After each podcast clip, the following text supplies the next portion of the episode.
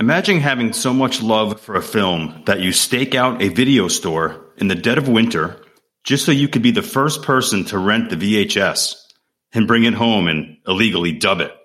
That's the kind of heart today's guest and I have for this nineteen eighty-eight masterpiece. But let's be clear, our forty-plus year friendship goes way beyond film piracy, although we certainly dubbed our fair share of movies in the mid-eighties. I met this gentleman in fifth grade. I had just moved to Bethel, Connecticut. I was the new kid in town, didn't really know anybody. He quickly befriended me and thus began a lifelong friendship. Sleepovers, summer jobs, graduations, Grimaldi's in Brooklyn. He likes his pizza well done, by the way. We've been there for one another through the best of times and some of the worst. I think I still know his childhood phone number. For years, we lived on opposite coasts, but then finally had the opportunity to reside in Manhattan at the same time in the early thousands, and just so happened to be together in the Bronx to watch the Yankees clinch it in two thousand nine. And now we're back on opposite coasts, navigating a three-hour time difference. Through it all, our common language has always been film, and maybe fantasy football. Whenever we speak, the conversation invariably turns to movies. He and I have seen so many films together, it's hard to keep track. I'm pretty sure he introduced me to A Clockwork Orange, and I returned a favor with Reservoir Dogs. So it surprises no one when I say that he has been inquiring about when I would have him on this show. He was not happy that he missed out on Reservoir Dogs. He's been pushing me to discuss Planes, Trains, and Automobiles, which honestly would have been a terrific choice. We love that film. But I told him to sit tight, that I wanted to close out the year with a different holiday classic that just so happens to be one of the greatest action films ever made. The film is Die Hard.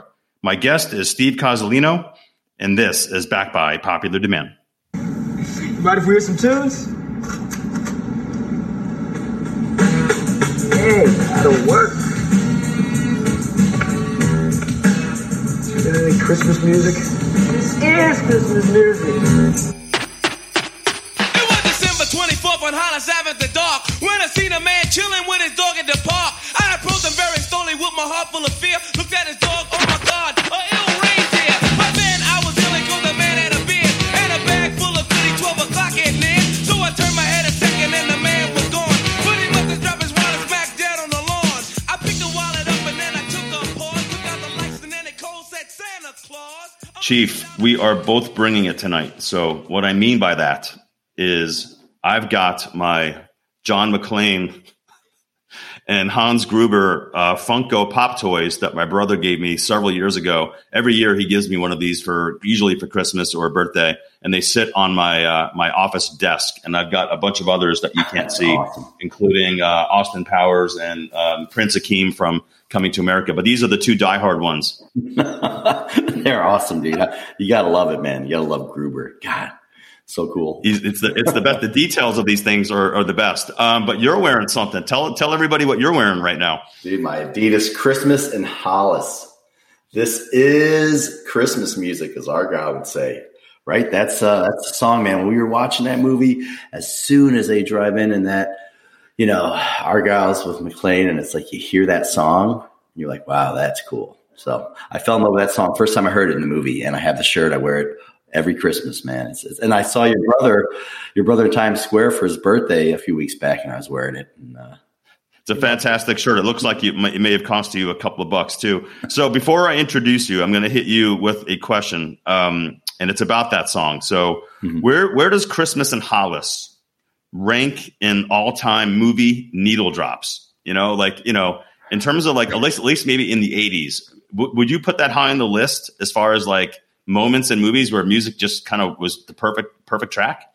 That's a tough question. For me, it is. I mean, for me, it just, just affected me because the first time I heard that, it's like December twenty-fourth. As soon as that rap, rap is laid down, because it is, it's Christmas Eve, December twenty-fourth. And that just sets the tone. That's the setting. Then it goes down. And I, I just, so you know that the feel of that song, like, it's Christmas, but then it's like there's an edge to it. And you're like, something's going down, man. This is special already. So I agree. Like, it's funny. Like the movie, it's, it, it feels oddly out of place in that film, in the movie, because, you know, you know, McClane gets off the plane and he's in the car with Argyle and they're talking, they're having a conversation about his wife and their, his problematic marriage. And then all of a sudden it, it's kind of jarring where he, you know, Argyle pl- presses the music and all of a sudden you hear it, and it's just sort of, it kind of takes you out of that moment for a minute, but in a good way. And then all of a sudden the camera kind of pulls back and you see the car pulling up to Nakatomi, and beautifully done. The way they put that music in there, and it's, what does it play for, maybe twenty seconds or something, sure. But it's, it's, it's beautifully done. Um, you know, hats off to everybody that made that decision.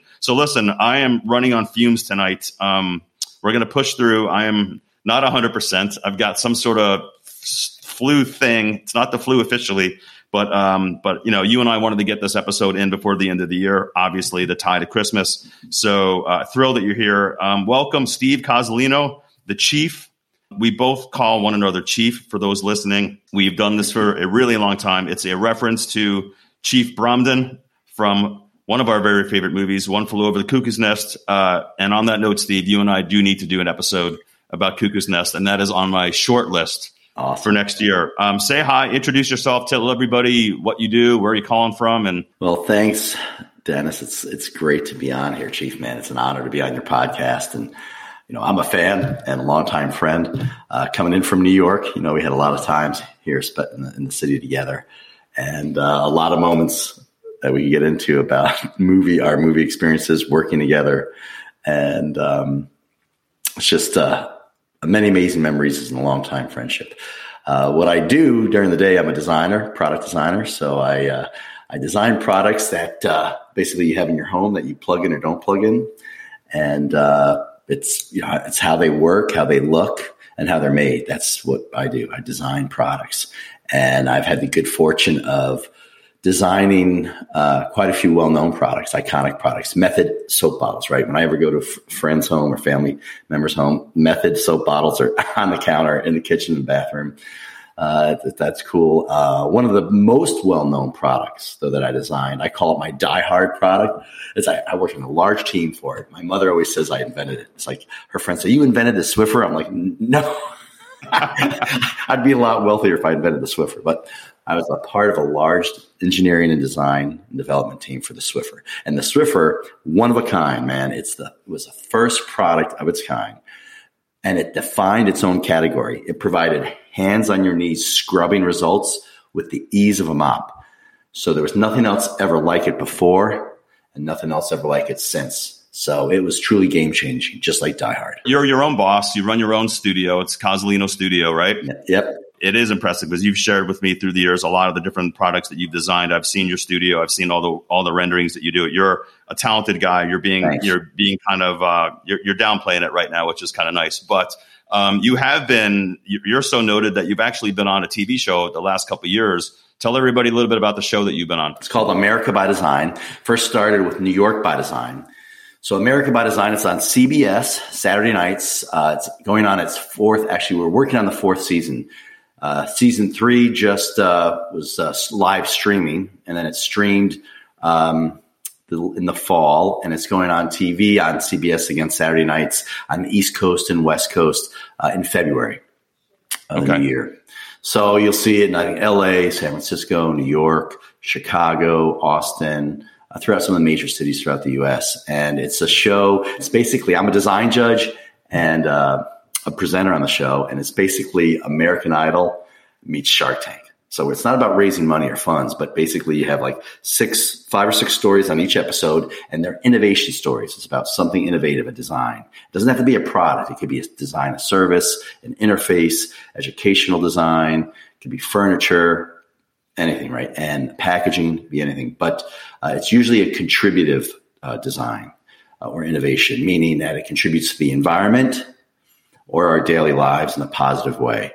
And uh, some even save the planet and, and you know, save on water, uh, energy. Uh, it's it's really an interesting show, but it's really doing a great job of educating the general public about the process of design, uh, value of design, and the power of design. So I, I'm happy to be part of it. So there's usually about six episodes in a season. So there's about thirty different innovation stories. We take you through those each episode. And then there's, you know, one or two winners from each show, each uh, episode and segment.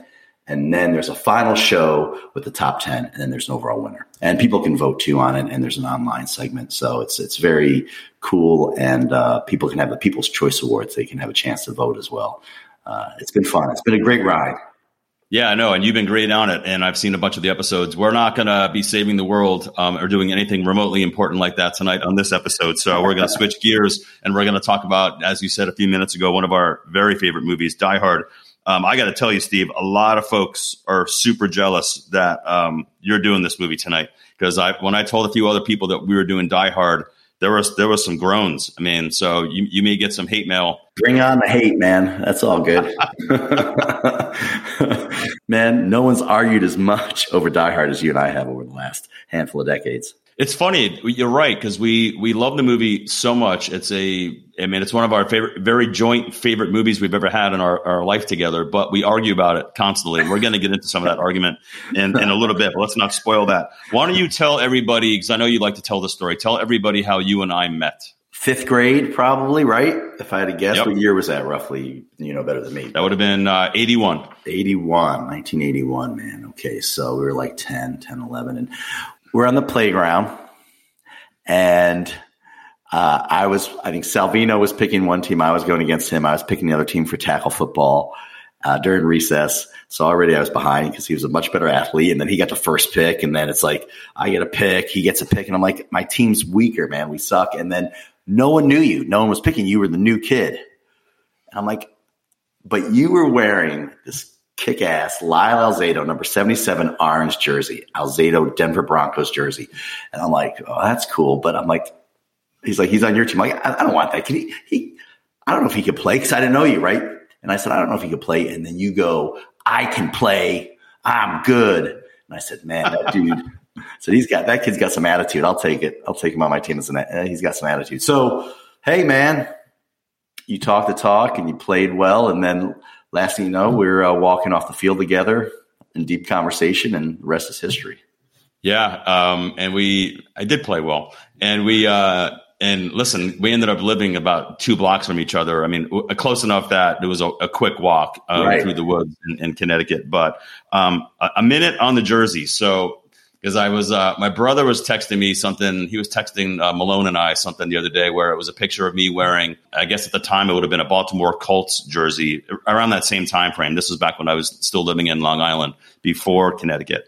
But so my mom knew that my brother and I were big fans of the JCPenney's catalog. I'm not sure if you remember that, Chief, but like sure. Back then you, you, there was no internet, obviously, in the late seventies. So everything you had to buy was through this catalog. And JCPenney's had this deal with the N F L where they sold all the different team jerseys. Obviously, the jerseys looked nothing like, you know, the nice ones that people wear today, but certainly like they were knockoffs and like ones that little kids would really like. And for whatever reason, I ended up having a bunch of different teams. I think over the years I had the Colts. I had, um, I do believe I had a Steelers jersey at one point. I had a Patriots jersey at one point. And to your point, I had a Denver Broncos jersey. Now, listen, I, you know, nothing against Denver, but Denver was not my team. I was a Cowboys fan, and I always have been. I always will be. But uh, for whatever reason, I wore the uh, Lyle Alzado jersey to school, and uh, maybe that was the catalyst for the friendship. I'm not sure, dude. I don't know, but you know, you know, me being a diehard Steelers fan and you a diehard Cowboys fan, we never let that be, come in between our friendship. But man, that was some bitter, bitter rivalries there.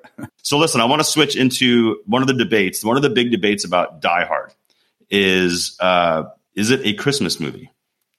Now, I'm pretty sure I know where you stand on this because every freaking Christmas, you usually text me at some point, either on Christmas Eve or Christmas Day, and you send me a screenshot of the movie. And it's usually it's dark, and you're probably watching it at midnight because you're a late night guy. But uh, mm-hmm. how, how many years now have you been watching Die Hard th- during the holidays?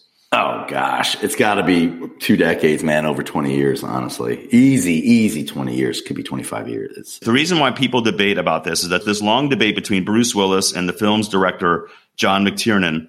McTiernan thinks, without question, that it is a Christmas movie, and Bruce Willis does not. Um, Bruce has said that it's a summer action movie with some resonance due to when it takes place, but that it is not a Christmas movie. You disagree. I disagree. McTiernan disagrees, and clearly the studio obviously disagrees. But have you? Do you know anybody that actually thinks that it's not a Christmas movie? Uh, I don't, but I mean, I see stuff on Twitter and social media that people allude to it all the time. It is an argument, but the data proves that it's. Whenever they do polls and stuff, even on Twitter, the polls are just like seventy-five percent that it is a Christmas movie. I mean, look, you got to agree with the director, but there's many reasons that it's a Christmas movie, I think. But uh, for sure, I'm a data guy, so if the numbers prove it, then that's number one. I would even add Lethal Weapon to that list as well. That that's another Christmas movie. First off, if people argue that it's Die Hard's not a Christmas movie and it doesn't deserve to be on that list, why not? Why? Is it because there's not a man in a big red suit or a talking snowman or, you know, reindeer that fly? No, I mean, you don't have to have those Christmas elements, right? The whole fact for Die Hard that it takes place on Christmas Eve. I mean, if there's no Christmas, there's no movie, right? There's no reason for McClane to fly and see his family and his wife. There's no Nakatomi. There's no party. There's no Takagi. It's like there's nothing. And, and like that's the main reason. It's unusual to have an office party, I think, on actually Christmas Eve. But hey, we'll let that go. I mean, it's a Christmas Eve party. And then, you know, that's the whole setting and framework of the movie. So to me, that's number one and why it's a Christmas movie. And then I think the overall theme, you know, one of the biggest themes is redemption, right? We talk about how McClane is redemption with him trying to be redeemed in the eyes of his wife, Holly. Uh, Al, his buddy, the cop, is redeemed at the end when he kills Carl. You know, It's a Wonderful Life, George Bailey. That's about redemption. And by the way, so It's a Wonderful Life is probably my favorite Christmas movie. Die Hard is my favorite action movie of all time. But if I would say gun to my head, Christmas movie, I love It's a Wonderful Life, you know, tear up every time. And then um, A Christmas Carol, right? Scrooge, Ebenezer Scrooge, it's all about redemption for him too. So it's a powerful Christmas message and theme. Uh, so I think that's another main reason why Die Hard is a Christmas movie. Plus it has the Christmas music, right? We talked about Christmas in Hollis, but there's White Christmas, Let It Snow, Ode to Joy. There's just a lot of Christmas uh, elements in it too, right? The ho, ho, ho, I have a machine gun, season greetings, tape in the, on his back in the end. I mean, there's just so much uh, that uh, really ties into Christmas. So uh, it, it's uh, it's the perfect Christmas movie for me. There's a reason I chose you for Die Hard. And, you know, the people that have like reached out to me that are jealous about it, I, I tried to explain to them why I chose my lifelong best friend, because there's a lot of film history that you and I have shared together. So I want to I want to go back a little bit. And I touched on this in a recent episode that I did with Jason Thompson when we talked about First Blood, because First Blood was the very first um, V H S cassette that my family and I, you know, rented, I guess, back in like nineteen eighty-three when whenever that movie came out on V H S and we had our first V C R. The V C R sort of changed my life. I liked film. I was only, you know, ten or eleven or twelve when we got our first V C R. So I wasn't that wasn't that old yet, but I liked movies, but I wouldn't say that I was really into film as much before the V C R arrived. But when it arrived, it sort of like opened my eyes. And all of a sudden we were going down to these video stores and the Video Connection downtown. And we were like, I'd go, in, go into the store and I'd see this wall with all these cassette cases, right? And all the boxes, the box mm-hmm. art of all these movies. And like, I just found the whole concept fascinating that you could pay four bucks or whatever it was at the time. And they put this cassette in this case and you got to take it home and you got to watch it, as opposed to going to the theater and watching it, which my family definitely liked to do. But like V C Rs sort of blew me away, and, and V H S blew me away. And I would even go as far as to say that V C R and V H S sort of set the path of my career, because I got fascinated by the posters that you would see in the video store. I got fascinated by the box art, as I mentioned, and all these things sort of got me into the, the notion of how movies were advertised. I liked the trailers that some of these cassettes had. And and obviously you, you see all that stuff when you went to the theater too. So that planted the seed for me in terms of how um, I really got into movies after that. So you and I had that sort of that bond, because we started, I guess we started taping movies illegally, bootlegging movies, I guess, right around this time frame. I would say, what would you say, like eighty-three, eighty-four? Definitely uh, before high school even, just right before high school or freshman. Yeah, definitely before high school, so mid-eighties. We would lay two V C Rs next to each other. We had cables running across the back of the T V. Like one was going into one machine, one was going coming out of the other machine. And basically we played the rented cassette from the video store in one V C R, and we put it in a blank cassette in the other. And you hit play and you hit record. And then you recorded the movie. And then we would do this over and over again. I would record it for myself. You would record it for yourself. I'm going to give you credit that it was your idea. I think you somehow figured the technology. I'm not sure how you came across that technology. I'll give you the credit because I don't recall coming up with that. I would have probably remembered that. I, I will say, look, all we need to do is buy some A V cables. I think what happened was, because I wasn't allowed to necessarily do any of the dubbing at my house, because we only had one V C R. I mean, this was the early eighties. Nobody had multiple V C Rs. So I think what happened was, is that your, for whatever reason, your grandfather let you borrow his V C R. Is that, is that correct? This is the way it happened. Like, I don't recall who came up with the idea. I think I'm, I'm going to give you, it was your idea. Somehow you came across the technology. We bought the A V cut, you know, basically the cables, A V cables, audio video cables. And we said, okay, easy. Connect the in to the out, in to the out. Easy. Um, you brought yours over. We started first with one, someone bringing theirs over. And I pretty much remember you recall you bringing your V H S over to my, you know, my V C R, your V C R over to my house. And then we would connect. And I think the first movie, I don't know if it was Red Dawn or somewhere around that. I remember doing a couple movies specifically, Red Dawn, Ghostbusters, First Blood. And we'd like, okay, we'd have to watch them twice because we have to dub it once for you and, and once for me. I know, I don't even think that, I think it's illegal once you sell it, right? We'd always have that warning, but if you don't go for resale, I'm not sure if that's truly illegal, but that's, uh, and I don't think anybody uh, was going to knock on the door for you and I in Bethel, Connecticut at, at, at thirteen years old, uh, recording Red Dawn. But, um, but yeah, I do, I do recall most of the taping was that done at your house because you had your grandfather's V C R. I think maybe he was away for the winter or something, but there was a reason why you had the other V C R because my dad wasn't going to let me take his V C R to your house. I know that for a fact. So okay. I know that we. I, I always came to your house by and large, or you brought your grandfather's V C R to my house and we did the, the taping at my house. There would be nights where we would tape Ghostbusters like three times because we did it for you, we did it for me, and then I think you probably did it for your grandfather because he was giving us the loaner and he, he probably needed to build out his yeah. library as well. But like this, this was crazy. I mean, like I, I, I remember asking my mom, like she had to go to like Bradley's or Caldor and keep buying videotapes for me. And she's like, I just got you a bunch of tapes. I'm like, but I've used them already. And like, yeah. this is like, I really started building out this library and as did you. I mean, this, this is the early days of V H S where like, you know, you were either taping stuff off T V or you were doing these bootlegs that you and I were doing. So here was the problem.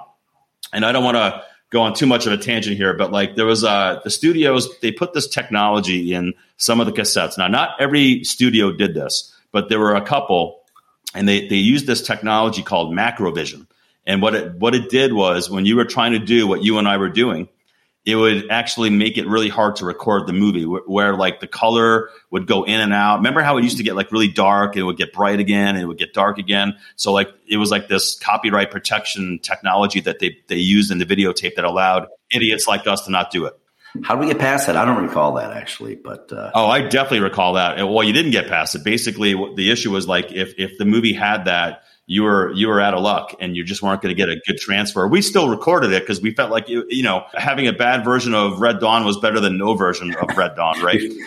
But not every studio did it. But you and I got smart to the to the fact that we sort of knew which ones tended to do that. So we would not try to tape those movies because we knew we were going to get jammed up. I forgot a lot about that, those details, but I do remember this. Do you remember the time we did Ghostbusters? And I did it like three times and one your copy, you brought it home. The sound was off. I guess the cable wasn't connected properly in the video. And so the sound was off. We had to redo it. I don't know if you remember that. And then we learned originally, I think we were greedy. We were doing like two or three movies per V H S tape so that you used the six hours on E P. But then we said, let's just go S P, one movie for cassette, high quality, next level. Then we took the whole uh, cover to the next level with artwork, right? We do our own title and then cover art. It was, uh, uh quite the production. Very cool. D V Ds didn't come out until like nineteen ninety-nine. So I think people need to understand because like obviously it's a very different world today. But back in like eighty-three through like ninety-nine, that's a sh- that's a long stretch of time. That is sixteen years where all you had was V H S, right? So while you and I were younger and we we sort of obviously outgrew recording within reason, we didn't tape nearly as many movies as we got older. But like, I do feel like that's all we had. So like, if we wanted to build out a library, that's all you could do. The reason we stopped, we went to college, right? So we weren't together. I mean, if we went to college together, we'd be dubbing movies in college, I'm sure. I got a job at the movie theater, the Translux Cine, in the fall of eighty-seven. Yeah. Now, I remember you and I had just worked together that prior summer at Stop and Shop, which we're going to talk about in a second. Uh, but we, you and I worked at the bakery, so we had a summer job together. But later that that fall, I wasn't allowed to work during the school year. So um, Mike Burgess, who was one of our, our buddies from at the time, he got a job at the Cine. I, I want to say like that September. And I remember he kept calling me, kept telling me, he's like, Denny, you got to get a job at this theater. It's the greatest job in the world. You don't do anything. He's like, you rip tickets and, you know, you work in the movies, the, the popcorn stand for a little bit and you sell some soda, but you really just don't do anything. And I was like, Mike, I don't think my dad's going to let me get a job. So anyway, Mike kept pressing. He kept pressing. So I finally went to my dad. I was like, hey, what are your thoughts about me getting a job on the weekends? And he said yes. And so such began my my career at the Translux Cine. I think it was Burgess was one. I think O'Sullivan was two. And then I was number three. I think like maybe Mark Rapella came a little bit after that, but I worked Friday through Sunday. When did you, when did you get there? Well, let me tell you one thing. The one reason you got that job, dude, Chief, was because your dad can get in the movies for free. You know, Raji, as soon as he said, hey, I can get in the movies for free, man. Okay. You go for it. I was already working at Walden Books, I think the bookstore. I think I came in much later. Um, you guys were already from candy vendor to doing usher. And, and I think when you started ushering, that's when I came in as a candy vendor. It got to a place where like all of us that were in our class, a lot of us worked at the Cine. I mean, not everybody, obviously. People worked at Bethel Food. People worked at, you know, English Drug. There were those places in town that everybody sort of congregated. But the Cine became one of those spots that if you lived in our our part of town, a lot of us ended up getting a job there. So that brings me to the Palace Theaters, Chief. That was the Translux Theater that was on Main Street. And that's where a lot of the crappy action and horror movies played throughout our youth, right? So this was a this was the theater where you would see Jason or Freddy. I, I believe you and I saw Child's Play. Our first Chucky experience was at the, at, at the Palace. And that is where Die Hard played. Did we see that together or no? The way we saw Die Hard... And I know it specifically because Die Hard's one of those movies that's like you remember where you saw it, the moment, the time when you saw it. I don't have a lot of those memories, but it's like The Matrix. When you saw The Matrix, you know where you are. Pulp Fiction, I will never forget when I saw Pulp Fiction in the theater. I knew exactly where I was. Star Wars, same thing. As a kid, I barely remember my childhood at six, seven, eight, but I remember staying standing online and seeing that marquee with the sand people and like, what is that? And like that, the whole experience of Star Wars. So Die Hard, I'll never forget. We saw it on a night time. I think it was a Friday night, uh, like late, eleven o'clock, because it was a screening. So no one else was in the th- auditorium. You know, we got the chance to screen, since we were an employee, we got a chance to screen these movies when they were screening them to see how the, the film looked before they showed the general pop- population, right, the general public. So we... We saw that. I remember it's probably all five of us. It was you, me, Burgess, Rapella, O'Sullivan. I'm guessing the five of us.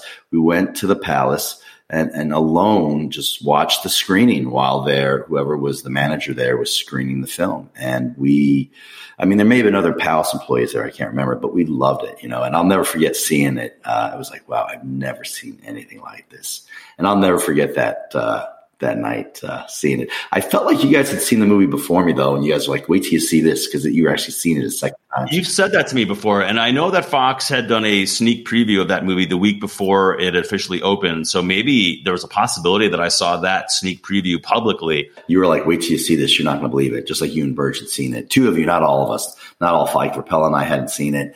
And, uh, it just, you know, blew, like anyone seen it for the first time, just blew us away in nineteen eighty-eight. I want to say that there was like a Friday the thirteenth movie that had come out that spring. Maybe it was like part seven or something.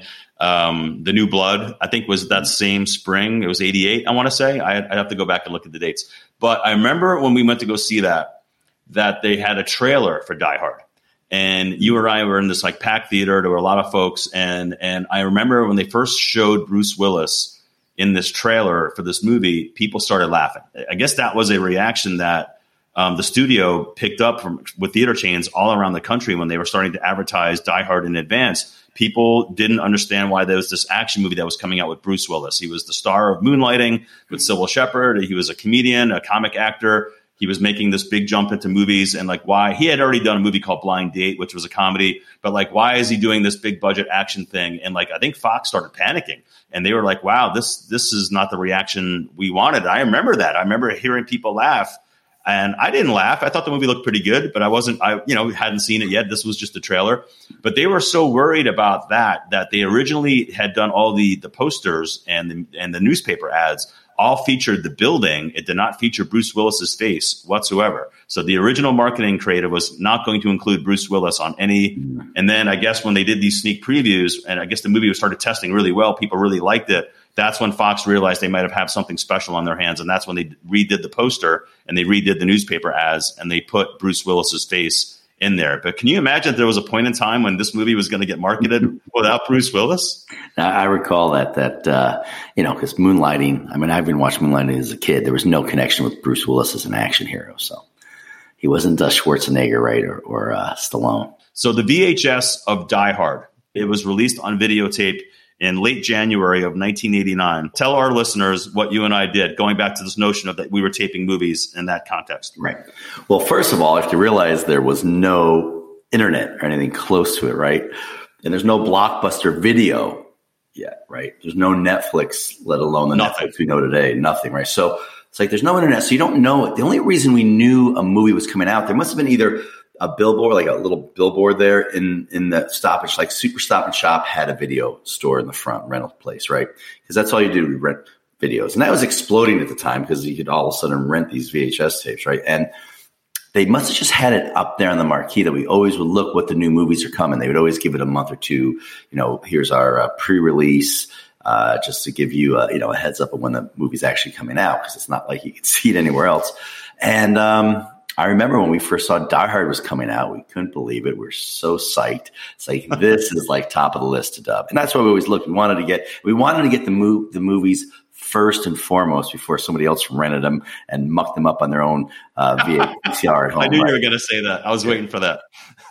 Yeah, because you didn't want a dirty copy, man. As soon as you're trying to dub this thing and all of a sudden it's like got cuts in it and people destroy it. They don't care, right? So, and they are. It's delicate. It's not like V H S tapes were kind of delicate at the time, right? So we wanted the pristine virgin copy of Die Hard. So we saw the date it was coming out. We knew it was delivered by U P S. We actually asked the day before the clerk there, and they said, yeah, it gets delivered by U P S.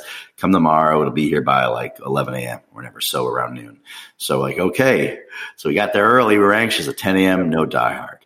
Then it's like, well, when's it going to be here? So they said the U P S hasn't arrived yet. So we literally staked it out across the street at McDonald's. We must have got a bite at McDonald's, and we just watched and staked out the Super Stop and Shop waiting for the U P S driver. And that's exactly what happened. We, we we saw the truck pull in and we we saw it. We were like, there it is. There's the truck. And we finished our McNuggets. We drove across the street, across Route six, right to Stop and Shop. And we went in there. And, and I think I even remember like the guy was still like taking Die Hard out of like the big brown yeah. box that it came in, and he was getting it all like ready to go, like ready for rent. Yeah, we had to wait from the unbox it to like, just hold on. We got to unbox it. We got to label it. We got to get the, you know, the uh, barcode on it. And, and also, but we, uh, we got the newest of new copies. So it was very, we cool. Literally for everybody in the greater Danbury area, we had the very first copy of Die Hard on V H S, at least from that, with the one that was being rented at Stop and Shop. By the way, that Stop and Shop was a big deal. Remember when that store opened? It was yeah. like, it opened like in like the mid eighties. My family always shopped at Pathmark. And then all of a sudden Super Stop and Shop opens up down the street. And this place had a bakery. It had a video store. It had a bank. It had a, uh, had hot soups that you can get when you walk in, which my dad was really excited about. That place was like the shit. Remember that? Yeah, it's still there. The McDonald's is still there. By the way, the Palace is still there. I drove by that not too long ago. Not that it's still operating, but the marquee and the sign of the Palace is still out there in downtown Danbury. But uh, yeah, it's amazing, man. That's uh, those. That's a vivid childhood memory still. So all those years later. It's the only movie in my entire life that I can think of that I actually staked out, you know, a video store to be the first person in line to get the cassette. I don't think I had ever done that previously with you or anybody else or my brother.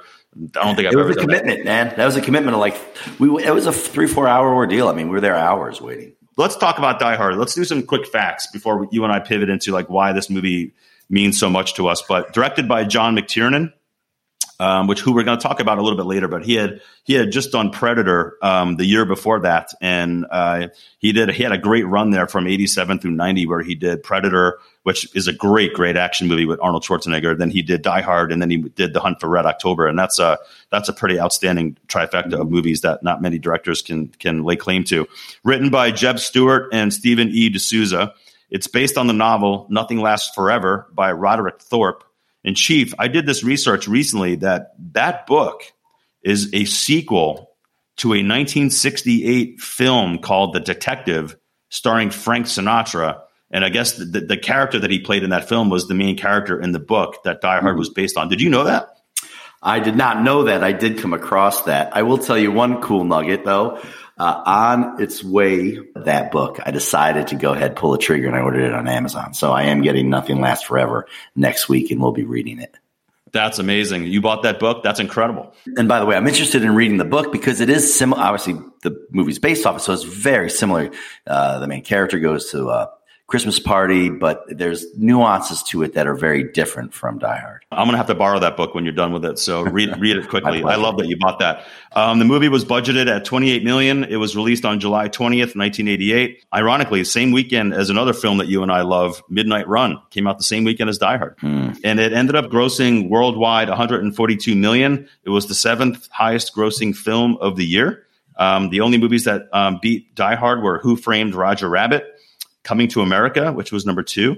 I had no idea that Coming to America did that well. I knew it did well. I didn't realize it did that well, that it was number two. Good Morning Vietnam, Big, Crocodile Dundee two, which was a disaster, and Three Men and a Baby. Die Hard was nominated for four Academy Awards, all all tech ones.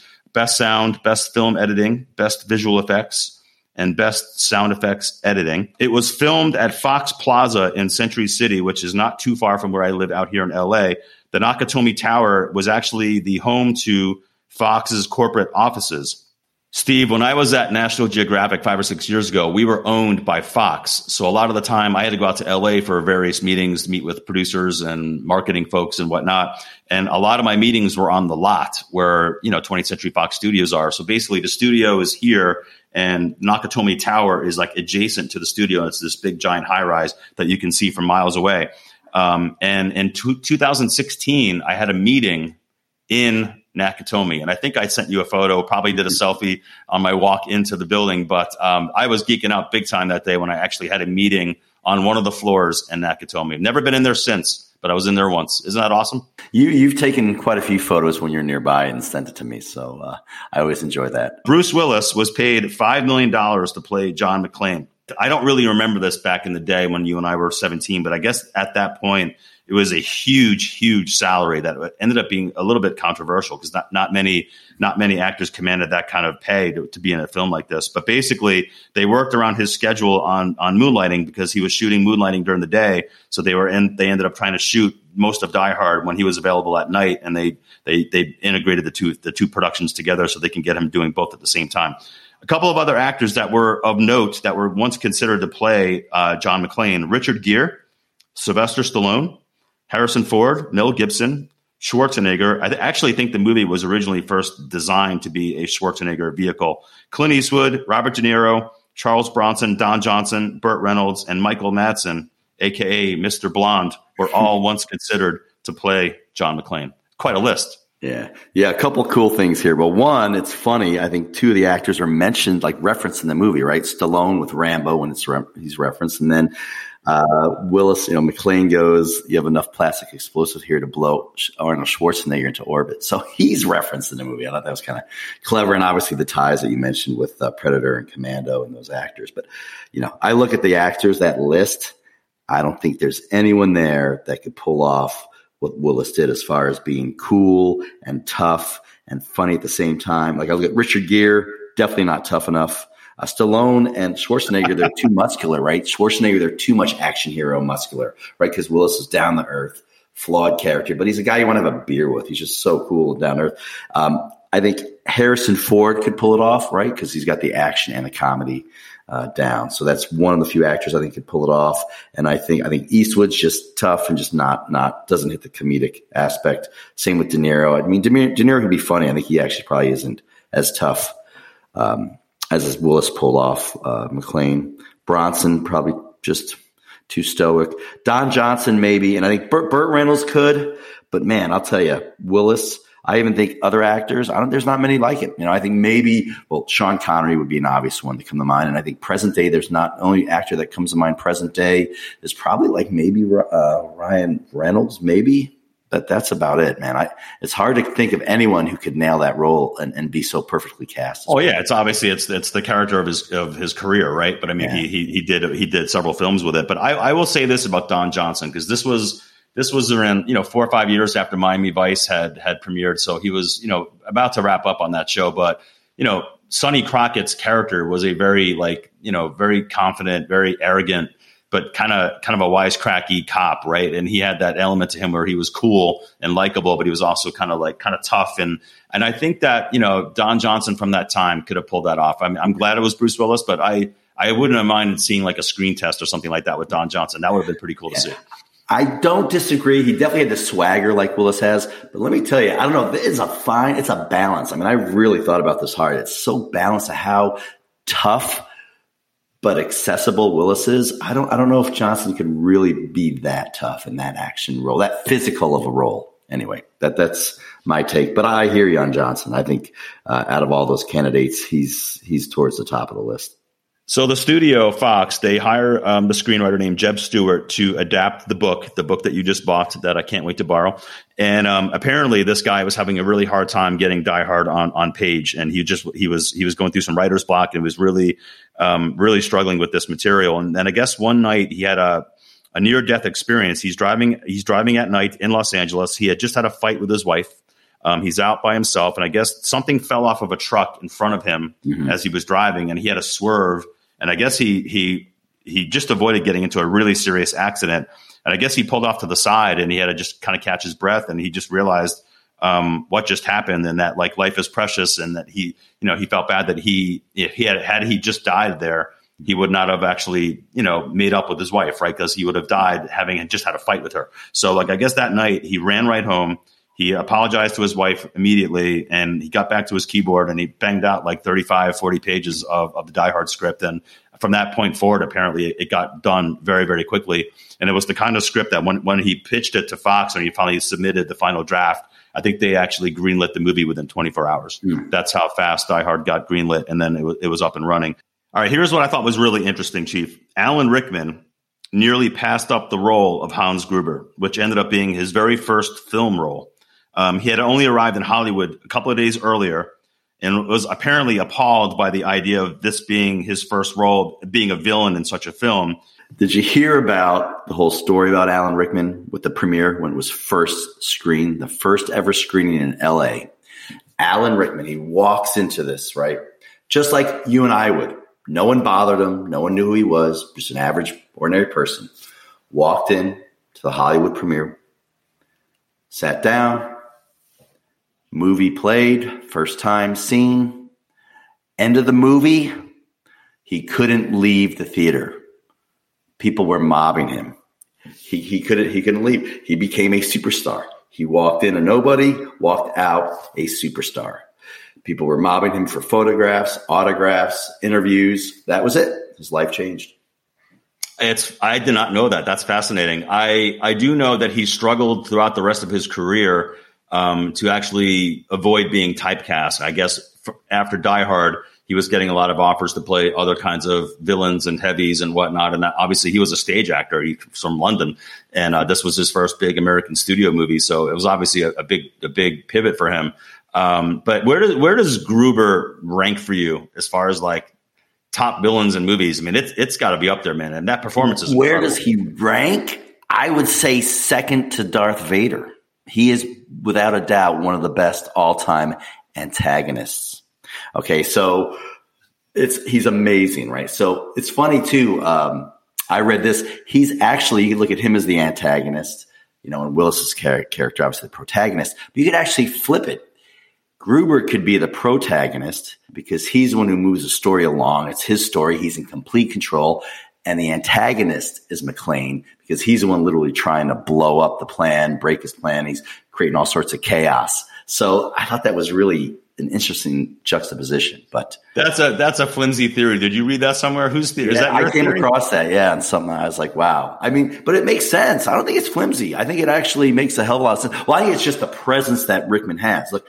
Hans Gruber owns that movie. To me, he's the bigger character than McClane. For me, he is so powerful. He wa- Here's something that's cool, right? If you think about it, when you watch that movie, so I, I compare him to Vader because when I was a kid, seven or eight, and we watched, I was in the theater watching Star Wars.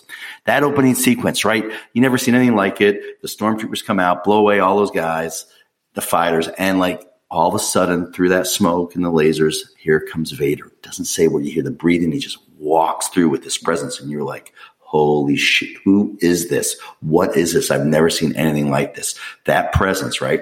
So then look at Alan Rickman. When a movie opens, when you first watch that movie the first time, you know he's the badass. You know he's the leader in control just by his presence, his body language, his eyes. He doesn't even say anything. And this was interesting too, I think, in the movie. He doesn't say much. That whole first scene, He's kind of just swaggering. He's walking. Everyone else is doing shit. And he's just got his hands in his pocket. He looks totally calm and relaxed. But you know he's the leader. And and then, you know, Willis is in the restroom, and all of a sudden, like, he hears a gunfire and all the chaos. And Alan Rickman, Hans Gruber, hasn't even spoken yet. And he's already established himself as he's the villain. So I, I think he's just the most amazing antagonist and most amazing uh, villain. Yeah, it, it, there's that long tracking shot of them when they get off the truck in the garage, and they, it follows them through. And all the guy, he's wearing his, his trench coat, and all the guys are next to him. They all kind of come through, and yeah, they, they, they accomplish a lot there without saying very much, which is really interesting. I also I noticed this the other day, and I'll probably touch on this a little bit later, but one of the things I found fascinating about Die Hard is that for fifteen minutes that movie plays before you even see that villain's truck, you know, driving towards the building. So it's it's fifteen minutes of screen time before you even see the bad guys. Now, in, I guess in any major movie today, that's probably not that much time. But for a movie like that back in the eighties, for that much setup and and sort of just kind of establishing, you know, mood and tone, which I think that movie does really well. Um, I thought it was really sort of patient and methodical that they waited that long before you actually see Gruber. I, that was something I've always appreciated about this movie, but I noticed it again recently when I watched it, that it really a long time goes before he even shows up. But yeah, he commands every scene that he's in. It's a it's a yeah. fantastic performance. I'm not sure if he's number two villain of all time. I, I've never done my list, but it's got to be it's got to be a top five all timer for sure. Yeah, he, he's one of the major elements of that make that Die Hard that special of a movie. Yeah, he's he's something else. So it's a very there's some subtlety to his role. It's a very elegant role, but man, he uh, he commands the screen. It's amazing. The big scene at the end when when he's he's about to get dropped off the off the floor, off the balcony of the building. I guess McTiernan had given him he was going they were going to do a three count, um, so he'd be ready for the fall, right? I guess there was a big yeah big drop, and then he was he was going to fall to some sort of cushion or whatever. But so when they did the three count, he did one, two, and I guess they released Rickman on number two as opposed to three. So that way he, he wasn't ready for it. So I guess the reaction, the facial reaction that you see of Rickman in that scene was because he wasn't ready for it to go on two. And that's when they dropped him. Yeah, I, I have, I've heard that story. You know, there's a lot of ad-libbing in the movie. I mean, they had that, but also with Ellis, when he goes, Hans, booby, that was ad-libbed. And that's why he had this like weird, incredulous look on his face and looked at him strange. He wasn't expecting that either. So so that, that actor, his name is Hart Bachner. So he ad-libbed that is what you're saying? Yeah. That's awesome. And that got the reaction, the natural reaction from, uh, you know, Rickman. But, you know, also there's a lot of ad-libbing. Willis ad-libbed a lot of the, con- you know, the, the funny lines too, which is surprising. That just shows you how talented he is and fun, funny and, and naturally funny. Uh, and there's a ton of that's ad-libbed, and they just let him go, uh, go with it. But um, I, I'm really, uh, I can't go on and on enough about Rickman though, because again, the charm, his charisma, he's this intellectual, right? And he's got just so much of his screen presence. He's just literally present there. And it's also his voice, right? Like it's, it's not just the body language, but his voice alone is just so commanding and, and, and, and sophisticated uh, and intimidating. But man, thirty minutes into the movie, once he uh, blows away Takagi, and uh, that's it, man. You know, he's a badass. Bruce Willis suffered permanent hearing loss. You know the scene when um, he's under the table and, and the terrorist is, is standing on top of the table, and he's like he's shooting through the table, and Bruce Willis is kind of zigzagging. It's that yep. that table sure. that goes, and um, he runs out of table at the end. And that scene when Bruce Willis shoots the guy from under the table, that scene is when Bruce Willis apparently, I guess the gun they were using, it was too close to his ear, and he he wasn't wearing any sort of earpieces or what have you because he couldn't because of the movie. Um, it was so loud that he suffered like two thirds hearing loss in one of his ears for the rest of his life. That's horrible. Yeah, it's unbelievable. But I mean, I know he does his own stunts, like you say, and it's like he's, I guess it's a risk you take, but I, that's, that's wild. The music score was, was composed by Michael Kamen, who is a, a notable, um, film composer. He's done many movies. He had done Lethal Weapon, um, the year before with Eric Clapton and, and David Sanborn, but he had, he had done the score for, for Die Hard. But I guess it was McTiernan's idea to use Ode to Joy, which you referenced earlier from from Beethoven. Uh, and they they integrated that that piece throughout the score of this film, which is one of the things I love about Die Hard more than anything else is the music and the fact that they used Beethoven as freely as they did. And I guess Michael Kamen's reaction to that was like, like, what are you talking about? Like, that's sacrilegious. There's no way I would ever use Beethoven and, and as part of my score. So I guess McTiernan told him that Ode to Joy had been the theme of ultraviolence in Kubrick's A Clockwork Orange, and I guess because Kamen was a Kubrick fan, that's when he finally agreed to do it. But uh, I say that to you because I know that Clockwork is one of your all-timers. Number two. You know what number one is, and that's number two. But isn't that awesome that like he, he had to be convinced yeah. to to do Beethoven? I mean, I can't even, I mean, listen, Die Hard works regardless of whether or not there's Beethoven in it, but like they really use that that that piece throughout the movie. Like, even like Gruber at the beginning, like when he's like walking in the elevator, he's like whistling Ode to Joy as well. Like there's these pieces of it where they use throughout the movie. It's not just like at the end. They use it when the, the vault opens. Right. There's a lot a lot of elements, and I think it just makes that movie kind of elevate to the next level with that with that use of Beethoven. Pretty awesome. Yeah, agreed. It's sophisticated, right? And it's like, look, Kubrick used it masterfully, and he's a genius. And it's like, okay, so same type of level. It's a sophisticated piece of music. So does it feel out of place in the very act, an action thriller, right? That's kind of vi- it's about violence and nonstop action. And then you have this very elegant, beautiful, iconic piece of music. That's, uh, you know, an elevated piece of music. It's, it's interesting, I, but it works incredibly well. I agree with you one hundred percent. It adds a whole nother layer and dimension uh, to the movie. You and I have been joking about this for years, years, decades. I maintain that Hans and his henchmen, they are terrorists, and you do not. Explain. Why do you think they are terrorists? Well, first of all, um, the movie poster says that they're terrorists.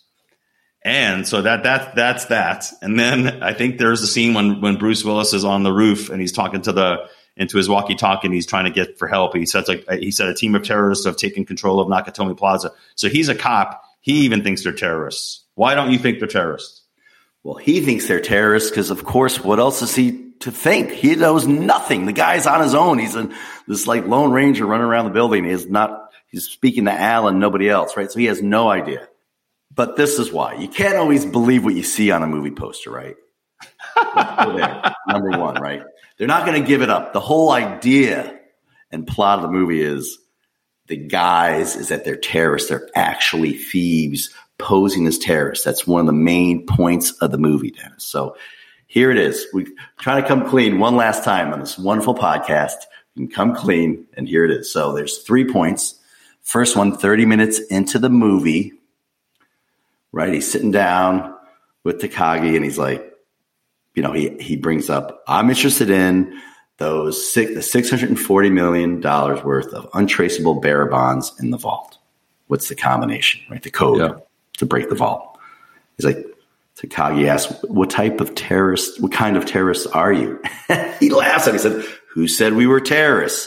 Chief, thirty minutes in the movie, right there. Okay. Midway through the movie, he's sitting there and he's starting to give demands like exchange of hostages for, you know, these groups, these terrorist groups, right? So acting, posing, and acting like a terrorist. So he says, you know, so-and-so, so-and-so. He says, so-and-so members of Asian Dawn, right? And and, and Carl's sitting across from him in, in Holly's office. He's like, what the fuck? He's like, who the hell are the Asian Dawn? Like he said that, whispers that to him. And, and, and uh, Hans is like, I read about them in Time magazine. Okay, he has no clue. He doesn't care. And, and even Carl says, do you think they'll let them go? And he's like, I don't care. He, it has nothing to do with anything. It's a poser. It's a guy. So the last end of the movie, the last point here is Holly. When he's got Holly in the end and the bear bonds are there and he's packing them away. And she's like, all this posing, posturing, and speeches, you're nothing but a common thief. And then Hans gets all pissed off. He lights up. He goes right in her face. He says, I'm an exceptional thief, right? That's the first time you seem like really emotional, but he's an exceptional thief. Boom. Those three points in the movie. And the last thing I have to say is you got to go to Wikipedia, right? Because that's like, you're going to find the truth in Wikipedia, right? I'm going to read right off here. Go down the plot on the wiki page.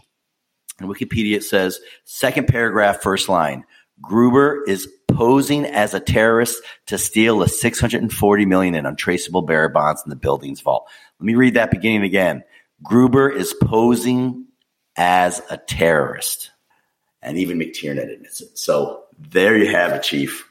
Wikipedia is always the, it's always good to go to Wikipedia for the, for the final call. What are you going to say? Come on. You know, listen, man, all, all I'm saying is I've got a, a, a floor to ceiling French international Die Hard one sheet that, um, I usually have up in my office. I just took it down recently as I just wanted to put something new up, but uh, it says yeah. terrorist, plain as okay. day. So the one sheet, right? The one sheet doesn't want to give it away. The one sheet doesn't want to give the movie away. Hey, how about the one sheet for Sixth Sense, right? With Willis's face underneath it. It doesn't say, oh, by the way, he's already dead. They don't want to give it away, man. Come on. So, Chief, you're not going to give in, huh? I'm just doing this to fuck you. Are, you are stubborn, man. You're stubborn. But you know what? Just like you were stubborn the day you wore that Alzado jersey, man, and we met. That's why I love you. Hey, it worked out, man. I played well that day, as we said. Let's uh, let's take a break, and then we're going to keep going. We'll be right back. Cool. This episode of Back by Popular Demand is sponsored by our good friends at The Waffle Company, the first ever get and give pet bed company in the world, which means for every bed sold, they donate a bed to a shelter dog in need. You know, I have to admit something. I've become that guy who basically uses social media to simply post pictures of my dogs. It's true. Sure, I may plug this podcast across social time to time and have been known to express my disappointment in another unwanted Hollywood reboot. I can't believe they are remaking Roadhouse. But let's be honest, what I enjoy doing most is posting adorable pictures of my two boxers. And most of those photos feature my girls lounging on their waffle beds. Waffle beds are made with organic cotton canvas and filled with pure K-pop cotton, which is lightweight, hypoallergenic, and eco-friendly. And the beds come with two washable exterior layers that are very easy to reassemble once clean. We all love our dogs, and if you like watching them sleep just like I do, get them a waffle. By doing so, you're ensuring a shelter dog can sleep better at night, which should make you sleep better at night. But nobody wants to see a photo of you sleeping, just your dog, okay? You can order them at waffle co dot com, just like the breakfast waffle, but with an O. Buy one today and use the promo code Dennis twenty to receive a twenty percent discount off your purchase. The Waffle Company is based in Columbus, Ohio, and all of its products are made with great care right here in the U S A. Okay, let's get back to the show. Is the building on fire? No, but it's gonna need a paint job and a shitload of screen doors. Our spotters say you got two with that blast. Is that him? Is that him? Yes, sir. Now, you listen to me, mister. I don't know who the hell you think you are or what you're doing, but you just destroyed a building. Now, we do not want your help. Is that clear? We don't want your help. I've got one hundred people down here, and they're covered with glass. Glass? Who gives a shit about glass? Who the fuck is this? This is Deputy Chief of Police Dwayne T. Robinson, and I am in charge of this situation. Oh, you're in charge? Well, I got some bad news for you, Dwayne. Come up here, doesn't look like you're in charge of jack shit. You listen to me, you little asshole. I'm a- Asshole? I'm not the one who just got butt-fucked on national T V, Dwayne. Now, you listen to me, jerk-off. If you're not part of the solution, you're part of the problem. Quit being part of the fucking problem and put the other guy back on. Hey, Roy, how you feeling? Pretty fucking unappreciated, Al. Hey, look, I love you. So do a lot of the other guys. So you hang in there, man. You hear me? You hang in there. Yeah, thanks, partner. Chief, I want to talk about um, a couple of things. One, the reception of this film and its legacy, and and really more importantly, the influence of Die Hard, because it's pretty pretty significant. I think we go. We can both agree that Die Hard is now considered one of the greatest action films ever made. Um, but the reviews at the time it was released were actually kind of mixed. But the film was actually selected for preservation in the National Film Registry by the Library of Congress in twenty seventeen for being culturally, historically, and aesthetically significant. It is included among the American Film Institute's nineteen ninety-eight list of the four hundred movies nominated for the top one hundred greatest American movies. Um, On the film's thirtieth anniversary in twenty eighteen, The Hollywood Reporter wrote that Die Hard was easily one of the most influential films in the action genre, whose impact could still be seen in contemporary films. So Roger Ebert was one of the, actually the few critics who gave this movie a negative review. Uh, the main reason is that he thought the character of Chief Dwayne Robinson, who was played by Paul Gleason, who was also Clarence Beeks in Trading Places, he said that the character was unnecessary, useless, dumb, and he prevented the movie from working. Raj, man, that's a tough that's a tough take on Die Hard just because of Chief uh, Chief Dwayne Robinson. Look, Roger Ebert can be a clown at times. typical, typical clown move by him. He likes the attention. Dude, we loved growing up watching Siskel and Ebert, right? So do you remember, I always would call it, like, Siskel was smarter, more the intellectual, more polished, and he knew his shit, and he was, like, just better at it, and honestly more talented of a, a, a, a movie critic in my, my, in my opinion. Okay. So, but I always remember the times where, like, Roger Ebert, he just wanted to get, you know, stir the pot, and he'd say something ridiculous or be a clown. And, and, and Siskel would, like, look at him incredulously and just, like, look down on him and say, what are you thinking, man? And then just come up with something really eloquent to say, and just a, an elegant statement that's really spot on and smart. So I, I'm, I'm, I was always a Siskel fan, but anyway, um, that said, you know, that character, uh, the Chief Dwayne Watt Robinson, I mean, it's a minor role. Yeah, he he has he he is an antagonist, right? He kind of creates more hurdles and chaos for Willis, and that's the point. And and some of it is kind of really cheesy and dumb, but you know what? And it doesn't. I don't know if that stands the test of time really nowadays. You wouldn't have a character like that. But look, back in the eighties, how many like clumsy cops who were inept, right? Police officers who were inept and like clueless. Right. I mean, that's shocker, right? That that was like pretty common back in the day. I mean, in Die Hard two, Sipowicz and Dennis Franz's character portraying Sipowicz and those cops, they were really buffoons. So I don't know. I just it did it didn't it's quirky. It's definitely a quirky character and role, but it doesn't bother me. It definitely doesn't take away from the movie. At the end of that, um, by the way, at the end of that critique, when Ebert brought that up, because he introduced the movie and he brought that up, Siskel finishes saying, well, you know what? That didn't bother me. He's a minor character. It's all about Hans Gruber versus John McClane, good versus evil. And he's like, I just loved that. The two, those two characters are so strong and powerful. The movie worked for me. It's a great movie. Go see it. That's what Siskel, how he ended that uh, segment. Powell, he could be a fucking bartender for all we know. Like that's, that's, that's funny stuff right there. I mean, that's, this movie is hugely quotable mainly because of characters like that. So I, I have no issue with it. Roger Ebert, man, m- maybe just didn't sleep well the night before. That's, that's a miss on Die Hard. Comedy. So you bring up a good point. He is co- uh, comedic re- relief, right? No doubt. It's a comedy role. And you know what? The, the point in the eighties, there was so much comedy. Like first off, he had action comedies were primarily the action genre, right? But buddy cop movies, action comedies, forty-eight hours. Axel Foley, Beverly Hills Cop. You and I went to see all those movies, right? But man, the amount of funny lines and comedy in Die Hard, it's like an eighties thing. After every death, there's a funny line to soften the mood, right? To lighten it up. And Chief Dwayne Robinson does it. Even at Hans Gruber's death, he, he's like, oh, I hope that's not a hostage, right? And it's like, there's so many funny lines after a death.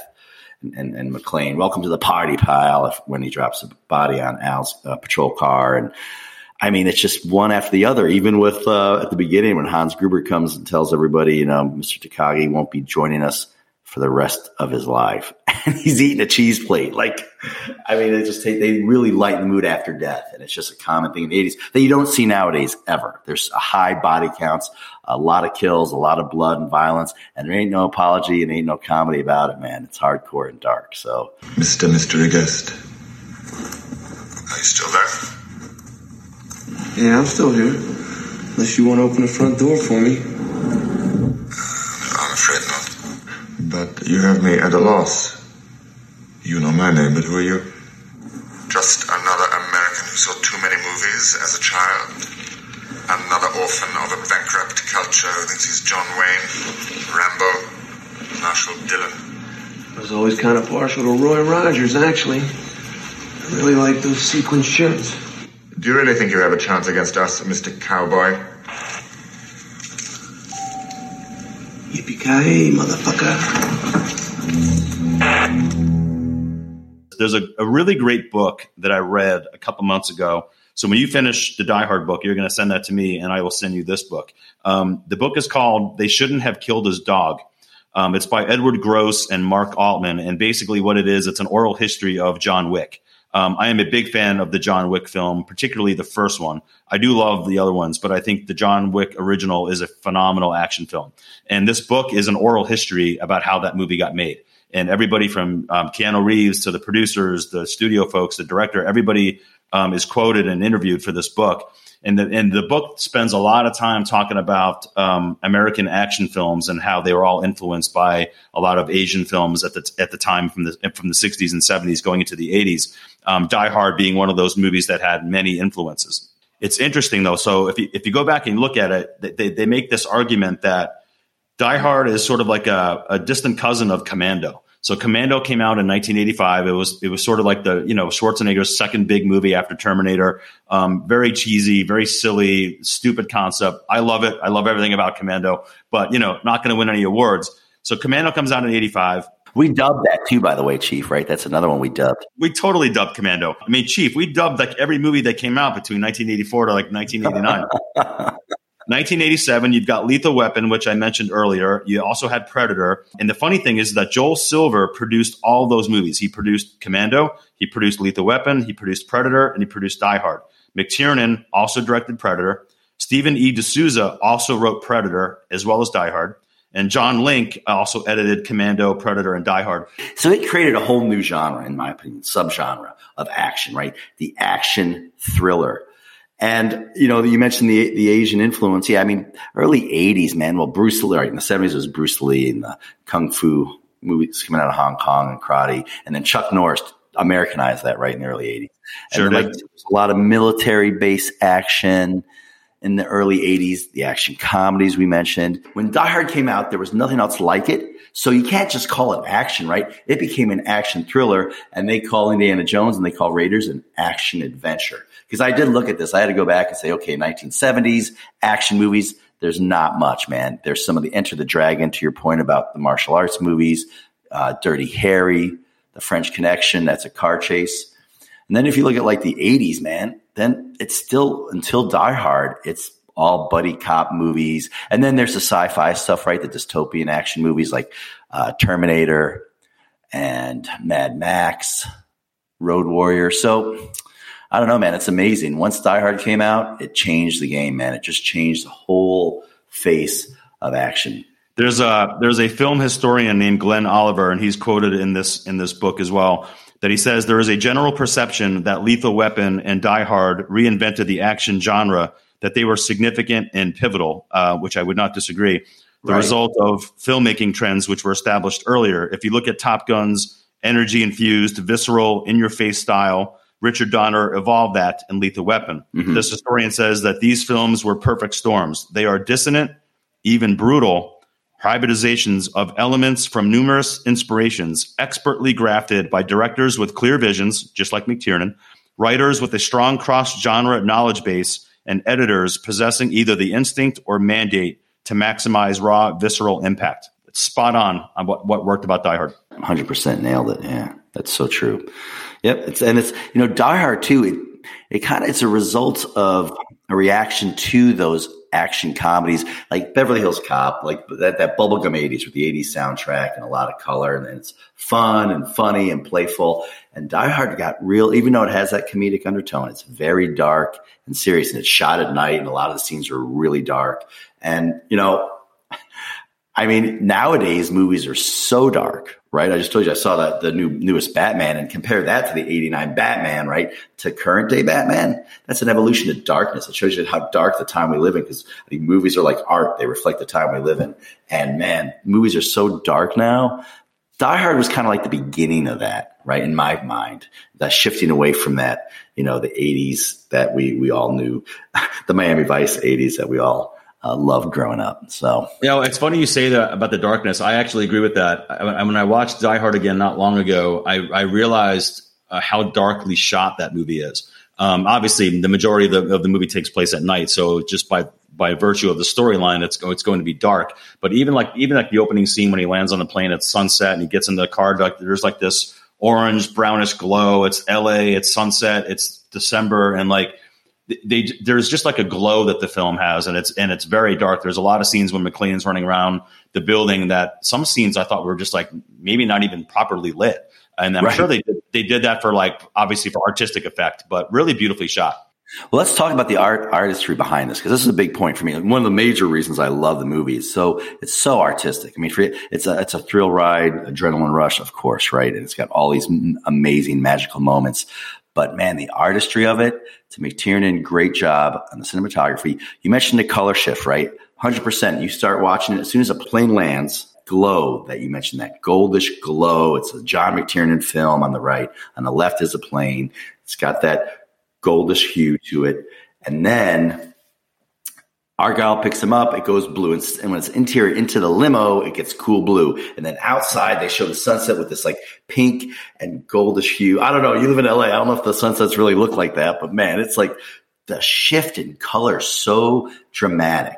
It had such a visual eye candy to it and just a visual flair that's so unique uh, and special. And I think, I believe, I'm going to say that twenty-four started borrowing from that with the extreme cool to warm, cool to warm, to reflect emotion, to reflect characters and settings, right? And he did that a lot, McTiernan, in the interior, exterior of those. Um, and at the end of the film, the red hue that dominated the very ending of the film, right? The whole tone of it, right? It's that lens of red over the whole uh imagery in the end. And I mean, I know he did it in Hunt for Red October. So that kind of stylistic technique, uh, I'm not saying he created it, but he definitely established it in like taking an action movie and not just making it a thriller, right? Just making it something that's well shot as well. You know, it's, it's especially beautifully shot. So what sets the movie apart in many ways is, is the setting, right? And this it's, it's in this contained location. It's one building, and that's where the entire thing takes place. Red October, which McTiernan also directed, is a similar, where it's like, you know, obviously they, there's multiple submarines in that movie, but a lot of the action by and large takes place in the Red October. And again, claustrophobic, it's right. One setting. And I think McTiernan is just like kind of a, he sort of reminds me of um, Michael Mann a little bit in terms of how he sets up some of his shots and the way light bounces off the, off the lens. And there, you see this rainbow effect that sometimes comes mm-hmm. when a camera pivots. And um, that's the kind of stuff that about, about Die Hard and Red October that I that I think makes those movies stand apart, because they're they're just they're, there's the, there's a there's an elegance to the way they're they're framed. And people might laugh when I say that it's Die Hard, it's an action movie, it's nineteen eighty-eight, but I really do think Die Hard, if you watch Die Hard with a critical eye, that movie is beautifully photographed. It is, and that's well. It's it's it stands the test of time. It still looks fresh today, like it could have been shot a couple of years ago, last year. It's just so fresh and relevant. And you mentioned the claustrophobic aspect of it, which I think that whole scene in the ventilation duct, right? That is symbolic. He's like tightly trapped in that. That's like the symbolism of claustrophobic. You know, just on his own, isolated. He's in this air duct, and the beauty of it is it's dark, right? And then he lights his, his his lighter, right? And then all of a sudden he's glowing. You know that that, that light's not all coming from the lighter. You got to watch it. So they just hit him with light right when the lighter goes on. Yep. And it's like, wow, it's so seamless and fluid. It's so beautifully done. But that lighting there, and I tell you, there's another scene right after that. He's lit with the, his lighter. And then when the lighter's off and, and Carl, they already shot up the vent, and Carl's got his machine gun. He's pressing up on the vent to feel for the dead body and the weight of the body. McClane's looking down through the ventilation grate. He's looking up. You see the light just coming up, and you have this vertical light just lightly casting shadow and hitting McClane. It's so subtle and beautiful. And that lighting, that they do that a lot in the movie, right? Because whenever Hans Gruber's looking outside through the, the, the blinds, you see the horizontal lines on his face and the light coming in from the outside, even though it's nighttime. You know, it's light from the helicopters and just from Uh, the stars. It's, it's amazing. Uh, and Bruce Willis too, when he's looking down at Al's car, you see the light kind of coming in from him from the outside to light him up. Um, just lighting is just an amazing, again, beyond, you always think about the pyrotechnics and the special effects, but the way they, that McTiernan hands, handles lighting in that movie, it's, it's definitely magical. It adds to the, the richness and the elegance, like you said, to the movie, and, and makes it even more uh, artistic than uh, an action movie should be, right?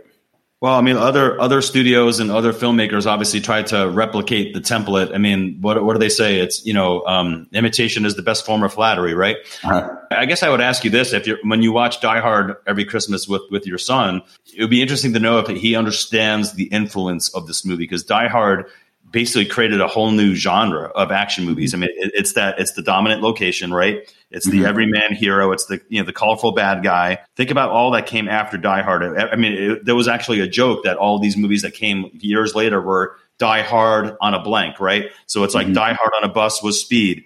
Die Hard on a ship, Speed two. Die Hard on an airplane, Passenger fifty-seven, um, Air Force One, right? Right. So many movies came out in the in the early, mid, late nineties that all took that Die Hard playbook and tried to tried to make it better. None of them ever really succeeded. Um, maybe Speed was was quite good, not, not quite at the Die Hard level, but definitely one of the better ones. But you, you, isn't it incredible to think like how many ripoffs came after this? I'll tell you, nowadays, I mean, they're so above and beyond that, right? I think movies right now, it's all about C G I. Um, Marvel and Disney are dominating that type of genre. That's way beyond the action thriller. So I don't think there's a mo- another movie like Die Hard or will be like Die Hard ever again. I just think these movies are just so dominated with high body counts or car chases, and the special effects are so over the top right now. It's insane, the C G I. So, um, yeah, Die Hard, I, no one's going to imitate Die Hard. I think it's pretty much, uh, you know, there's been attempts to your point, but uh, nothing like it before and nothing like it after in my mind. Did you ever hear about the twenty-four, the Jack Bauer connection with Die Hard? No. What is this? Feature, because of Fox um, in two thousand thirteen, they were going to do an overlap story where it was Bauer, Die Hard, and, and, and McClane. And it was going to be Die Hard twenty-four seven. But the negotiations fell through. They couldn't come to terms with uh, Kiefer Sutherland. He just didn't come to an agreement. So They were going to do a McClane-Bauer movie? Yeah. Back in two thousand thirteen. And so, yeah, you have to look it up. I have to be honest. I came across that in Wikipedia. So, um, and that wasn't that long ago when I read that. And, um, yeah, it's really, I, I know you'd find this interesting because I know you and I, huge fans of twenty-four, and you can see the influence, right, that Die Hard had. And obviously a character like McClane has on, um, on someone like, you know, Jack Bauer. Steve and I watched twenty-four. So this would have been season two because I watched season one of twenty-four on D V D. I remember I just bought it. Um, I had not watched it on television. I just bought it and thought I would like it, and I did. And I blew through the entire first season in, in like a week or something. So then season two rolls along. This is when you and I are both living in New York City, Upper East Side, not that far away from each other. But this was this was before D V R. This was like when you had to watch everything live still. D V Rs were coming like soon, but they weren't quite there yet. But I remember on Tuesdays, right? twenty-four was on Tuesdays, right? Tuesday night, yes.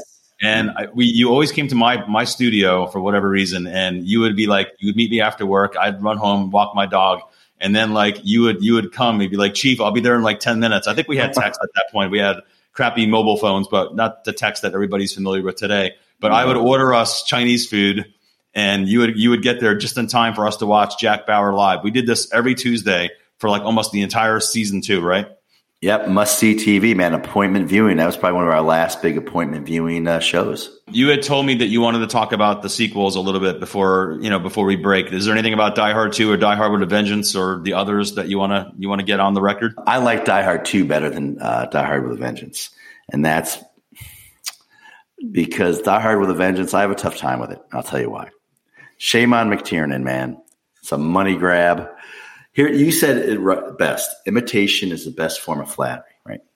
But you're imitating yourself. When you're copying, if you're going to copy and imitate yourself, do it well. He imitates himself. He rips off Die Hard with Die Hard three, and he does a poor job of it. Hans Gruber, the bad guy, it's Simon Gruber. Hans's brother. You don't even like, you're not even imitating Hans Gruber. You're taking it as his brother. And, you know, you have, it's just amazing to me. If Jeremy Irons, like, amazing actor, and he can't hold a candle to Hans Gruber and Rickman. It's just like the, it's kind of a flat bad guy. Um, there's also a knockoff of Carl, this guy Rolf, his sideman, right? Yeah. It's like just a a bad imitation of Carl. It's just amazing to me the similarities, but they just uh, he just didn't do it right. So uh, and the music, they rip, they rip off the music too. They they they use that, um, and I don't know what that that piece is that they use in Die Hard three. It's that German music, and I'm, I'm probably wrong on. Uh, you know what I'm talking about? Yes, it, it was that. Sure. It was their an, it was their answer to Beethoven. It wasn't Beethoven, but they used that that piece all throughout whenever they showed the bad guys, and it was, they just kept playing it over and over again. I think Die Hard with a Vengeance is not a very good movie. I will see it whenever come whenever I come across it. If I'm eating dinner and I just want to watch something stupid, I will watch it. But it's poorly shot. It's got bad cinematography. The movie is, makes no sense. It's all over the place. They had to shoot the end, reshoot the ending, which feels like it because when you watch it, the ending makes no sense. There's like they're up in Canada or something, and there's a helicopter, and I, I don't even I don't even know what's going on. But the movie is just doesn't work.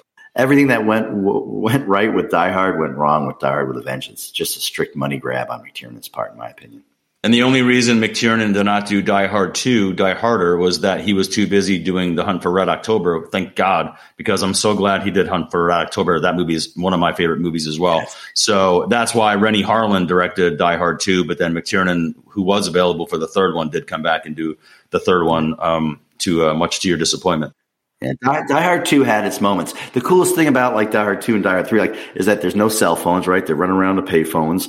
I always, it's so funny to watch like McClane smoking in an airport, yeah, you know, smoking yep. on a plane, and that's just those movies put in the eighties in context. But um, yes, it's a refreshing and not to see cell phones in a movie. Uh, but yeah, other than that, yeah, Die Hard with a Vengeance. And then the other, I did wind up seeing all five Die Hards. I watched them backwards just to see the difference in how they evolved. And, you know, it just reflects kind of the way movies have, the direction movies have gone. Like that last Die Hard movie, it was just all about violence, and it was darkly, it's a dark movie. It's a high body count. It's just extreme graphic violence and crazy chase scenes. But the plot, the characters, not a bad, the villain's uninteresting and doesn't hold uh, a candle to Hans Gruber. So, um, it tells you just the magic that Die Hard wasn't as hard, you know, to put a movie together that, that pull a movie together that is that awesome, right? It's like being there at the right place, at the right time, with the right stuff. Everything came together great with Die Hard, from the casting to the dialogue to all the artistry we talked about, to the pyrotechnics, the story, everything, man. Just uh, bottom line, can't beat it. I would say it's an action masterpiece. I mean, I that's not a word that I throw around a lot, but I would I would put Die Hard, for me personally, I would put that movie on my list. I think that movie is a masterpiece. It's it's like there's so many great things that work at it. I think that the, the best way I can kind of explain it for Die Hard is, and I wrote this in my notes here, it's like there are no wasted moments. Mm-hmm. Um, it's like all these small little details that that movie's got tons of them all throughout the film. I mean, like even at the very, very beginning when the plane lands and, you know, McClane's talking to the guy next to him, the guy tells him to, you know, walk around on the rug barefoot and make fists with your toes. And, and McClane goes to the, he goes to Holly's office and he takes off his shoes. And while she's giving her speech, and he takes off his socks and he's making fists with his toes. And that's the reason that he's barefoot for the entire freaking movie, is because this guy in the plane told him to do that to, to deal with jet lag. Those little pieces, those little details, that kind of stuff in the script, It, it's it's it's consequential, right? Because he's he's barefoot the entire movie, and they interweave that throughout a lot of action set pieces when they're shooting the glass and they're trying to get his feet cut, all this sort of stuff. And he's trying to, you know, he he tries on different guys' shoes to see if they would fit, like all because of that advice. I, that's the kind of stuff I love about Die Hard, all because of that one scene. Yeah, it's all it's like any great movie. There's a lot of magical moments, great moments in the movie that just builds up, builds up, builds up, and and we know where it goes, but. uh Right. Once uh, Hans shoots Takagi, it's like uh, it, that's it. It just goes from one scene to the next. That's uh, riveting and thrilling and uh, unforgettable. I read this quote about, and, and again, I think it all comes back to Bruce Willis and it being the right man for the job at the time that he came along and where he was in his career. I mean, this movie made him a massive, massive global movie star. And um, there's this author of this book called John McTiernan, The Rise and Fall of an Action Movie Icon. But he, this is what he said about um, Bruce Willis, is that, you know, he was he went from Superman to everyman. He showed effort, emotion, and pain. People related to his vulnerabilities. He was just a dude with biceps like your dad's. And I think that that's why Die Hard was as, as successful as it was, that people related to Bruce Willis's portrayal of McClane as this everyman character. And that was mm-hmm. something that was just not very common at the time. And it was kind of a breath of fresh air, you know? Well, that's why I said he's so likable, right? I mean, that's why... I mean, Willis is perfect. He's just so likable. I say, that's the type of guy you want to have a beer with. I don't smoke cigarettes, but he's smoking a cigarette. I have a cigarette with him and just hang out. He's, he's just cool, super cool, super tough, but funny, uh, friendly. I mean, he's just so likable. And, uh, yeah, because he's so down to earth and flawed. He's, you know, he's having trouble with his marriage and he's trying to make amends. And, uh, we can all relate to just, uh, you know, day-to-day struggles in life. And, uh, Just, I think he's so relatable, and then all of a sudden he's doing these superhuman feats, but it, it just seems like that's very accessible. Man, this guy's just, he's so strong and tough and awesome. He could handle it. You know, he, he could pull it off. You know, Chief, I was thinking about Bruce Willis the other day. Like, I mean, I've been reading a lot, and you've probably seen this too, that he's in really poor health. Right. And uh, apparently his, his health is in very, very serious decline. And I don't think we're going to have Bruce Willis around much longer. I think, I think he's going to be one of those One of those celebrities, are you going to read that article one of these days when you're waking up one morning and it's going to be like, oh, wow, Bruce Willis is gone, because it sounds like he's he's not doing well. having said that, like, where do you see his career? Like, what's what's his best film? Like, you know, is, is is it Die Hard? Do you think it's something else? It's probably his best performance, no doubt. I think Die Hard's his best performance, best role. It's tough to see him not John McClane.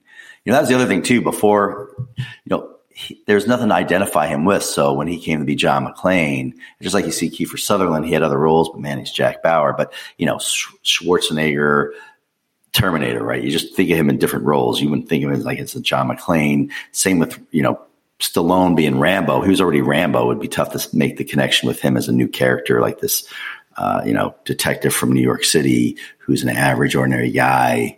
Um, whereas Willis, you know, he didn't establish himself yet, and all of a sudden becomes John McClane. And let alone, I don't, I don't think you can see him as any other. It's hard to get past that. You know, he's an awesome actor. I thought he had so many great roles, and he's in some great movies that are, you know, completely different, like, like twelve Monkeys, completely different. But, you know, that's, that's a Terry Gilliam masterpiece. Yep. Um, in Pulp Fiction, he was awesome. But again, that's Tarantino, and there's a lot of the characters in that. It's, he doesn't own that movie. As far as the movie that he owns and dominates, uh, granted, he has to go against Hans Gruber, but uh, and Rickman's amazing performance. But I think as far as his best performance, Die Hard is it. Uh, as far as best film, man, I think I think I have to say it probably is. What's my favorite of his? Even though I loved Unbreakable, and you know, I love, as much as I do love twelve Monkeys um, and Pulp, obviously. I mean, I guess I guess I probably would I rank Pulp over Die Hard. It's hard to say. It's not apples to apples, right? I guess. It's, yeah, it's you know, what's interesting is he's done all these like schlocky, made for you know, made for streaming movies now, because that's what he's been doing over the last several years, just to make money. But yeah, obviously he just sort of phones it in, and given his his state of his health, he's he's not able to do much. But I think, like, for me, there was always like two, there were kind of two Bruce Willises. There was the Bruce Willis that did various action movies and things like that after Die Hard, movies like Striking Distance, which nobody remembers. And, you know, I think he played like a river cop or something. Like he's, he's done some of that low level stuff, but then he also did, to your point, like he, he aligned with really talented filmmakers. You know, he worked with M. Night Shyamalan with The Sixth Sense and with Unbreakable, and Terry Gilliam and Tarantino. And he did that movie Nobody's Fool with Paul Newman, like really, really great stuff where I think you, you get to see the more actor side of Bruce Willis. And I agree with you. I think Bruce Willis is actually, um, when he wanted to be, was he actually a very good actor. And I thought he did great work in a lot of those films. So listen, I mean, it was the role of a lifetime. Um, it, it set forth his entire career. He had done some stuff before that, but he'll always be known as Die Hard. Whenever they do the, you know, the in memoriam at the Oscars several years from now, if they show Bruce Willis, they're going to show Die Hard. I mean, that's what they're going to yeah. show. That's what he's going to be known for. And talk about a great film to, to be associated with. When the roof blows and he jumps down and you're like, this is unbelievable. I've never seen like this.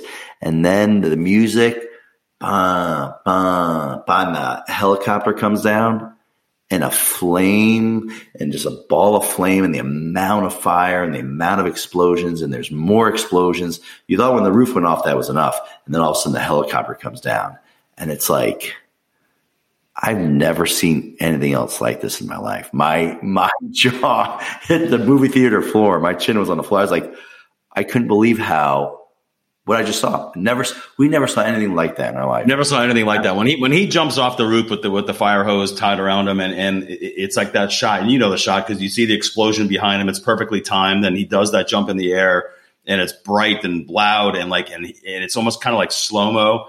I mean, talk about a, a sequence that's like one of the great action moments ever. I mean, I wouldn't even say just from like the eighties, but just in, in action cinema ever. That sequence of him jumping off the building is just iconic. It, it, it, and I, th- I think that's why Die Hard is is literally one of my favorite movies. The movie's iconic. I mean, talk about how quotable this movie is. I mean, you and I have quoted that movie for, for years and years and years. A lot of people quote that movie. There are so many great lines, not only with McClane, but with all the other characters that got good screen time in that film that really make that movie more well-rounded. And the reason that happened is because Willis was so unavailable because of the moonlighting schedule that what they would do is they would shoot him when they could, but then they would spend all their other time shooting all these other actors, actors like Al Powell, that character, and, and Dwayne Robinson, the F B I agents. All these other characters get, get good screen time because of Willis's unavailability.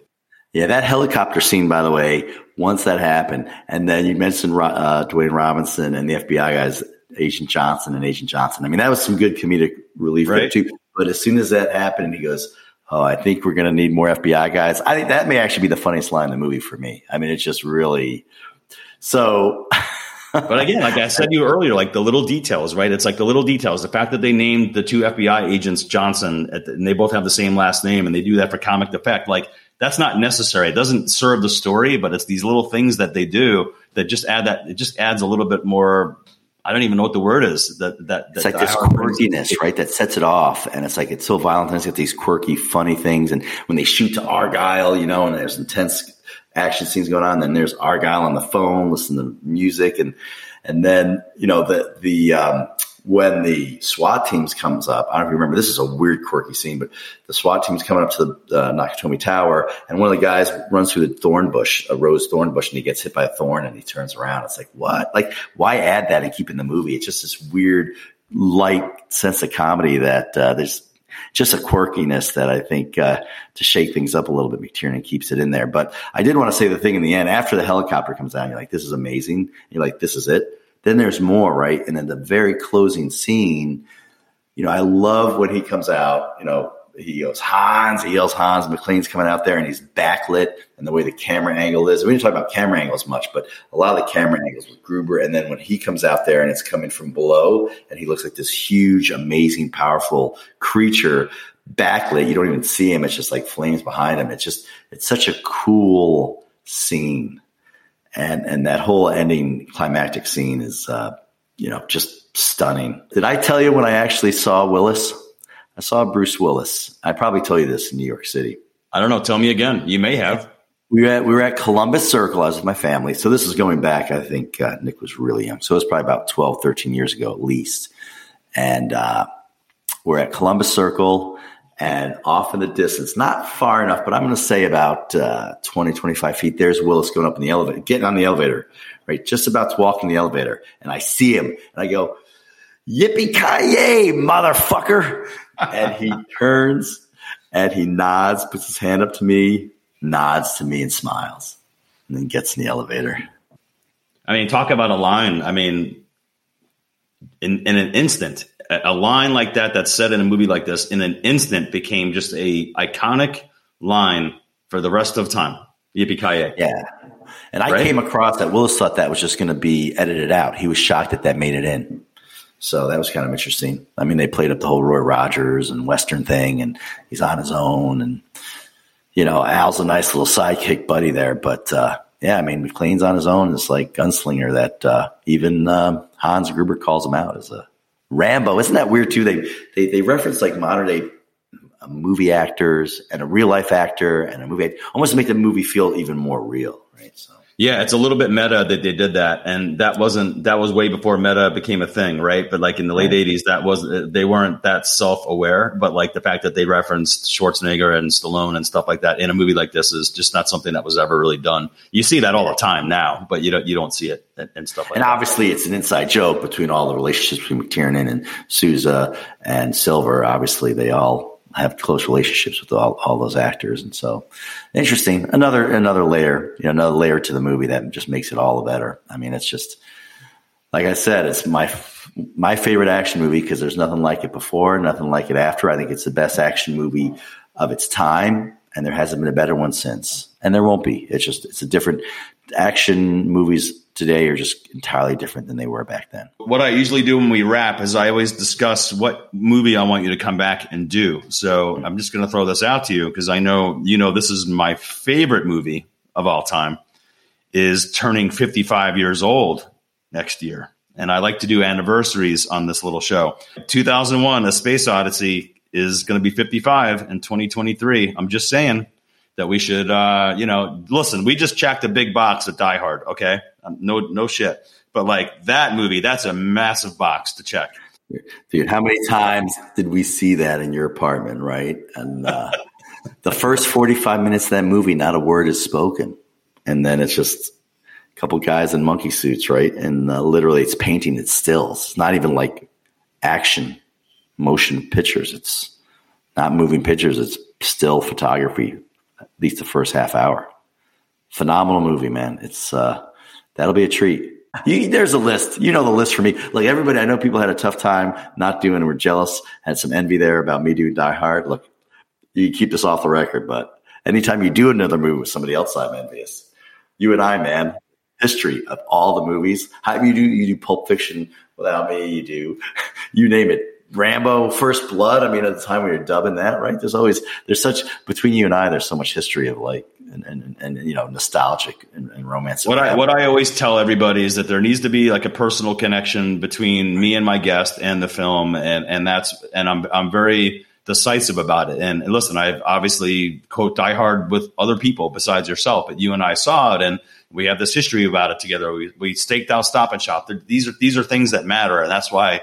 You were my guest on that, but two thousand one obviously is, is a film that you and I both relish, and there's nobody else I could remotely think about talking talking to about that film besides Stanley Kubrick, who's no longer with us. So it's going to have to be you, my friend, and uh, we will we will get that set up. Yeah, that'll be awesome. I did want to acknowledge one of uh, one of your favorite players as a kid.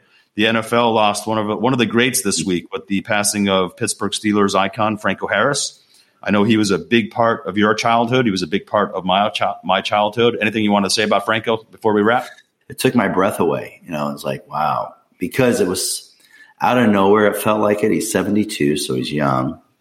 Um, obviously, with the N F L, there's a lot to be told about these early premature deaths in football players. I mean, Mike Webster, another amazing Steeler I grew up with, he died at fifty. So, I mean, these guys are dying way too young. Um, but Franco, I mean, God, he – the whole idea that in two days, it's the fiftieth anniversary of the Immaculate Reception. And that's why the Steelers, uh, obviously N F L coordinated, the Steelers and Raiders are playing this weekend and to celebrate that. And there's going to be this whole celebration and, and I'm sure a huge ceremony in Pittsburgh about the, the Immaculate Reception and the anniversary of it. And, and it's like literally that's changed now. The whole feeling of that ceremony and, and, and memory of it. I mean, it's going to be entirely different now because of Franco's passing. And uh, did I ever tell you in uh, in twenty eleven, I went to Dallas for the Super Bowl at, at Jerry World, and that's that was the year that the uh, Steelers played uh, the Packers. Right. And um, and I remember we went out to I was part of like a media trip thing with a bunch of folks from like Rolling Stone, I think, and we. Um, We went to dinner, I think, the night before um, the Super Bowl on that Saturday, and we were at some swanky steakhouse in Dallas, and Franco walked in. And I, you know, obviously it, it would make sense because the Steelers were playing in the game, so I'm sure he was there to see it. And and I remember he walked into this restaurant, and everybody stood up and gave him a round of applause. And obviously I didn't get to say hi to the guy, but, I mean, he was maybe four or five tables away. But uh, Franco Harris, and uh, that was the kind of respect that guy got that night. Amazing. Yeah. Amazing. Yeah, he is, uh, he was beloved. I mean, the whole city of Pittsburgh. I mean, like I said, this whole celebration now is going to take on an entirely, completely different meaning. And yeah, he was, he's beloved by fans and the city of Pittsburgh. As a lot of those Steelers were back in the day between the, the, you know, Steel Curtain and all those guys from Lambert to Jack Ham, Bradshaw, obviously, um, all those greats, Swan, Stallworth, you name them. I had their, all their jerseys, right? I had about like, uh, when I was growing up with you, you had all your Cowboys jerseys, your twenty Dorsett, and uh, sure, I, and Danny White, right? And I had my and Staubach, and I had my Bradshaw and Franco Harris, and I, God, I had uh, probably about eight different Steelers jerseys. I mean, I'd wear one every day of the week, but uh, yeah, Franco, it's uh, it's just going to be so instead of celebratory, it's probably sad, bittersweet, maybe, and really sad. Um, so unfortunate timing of it uh, in general, but uh, wow.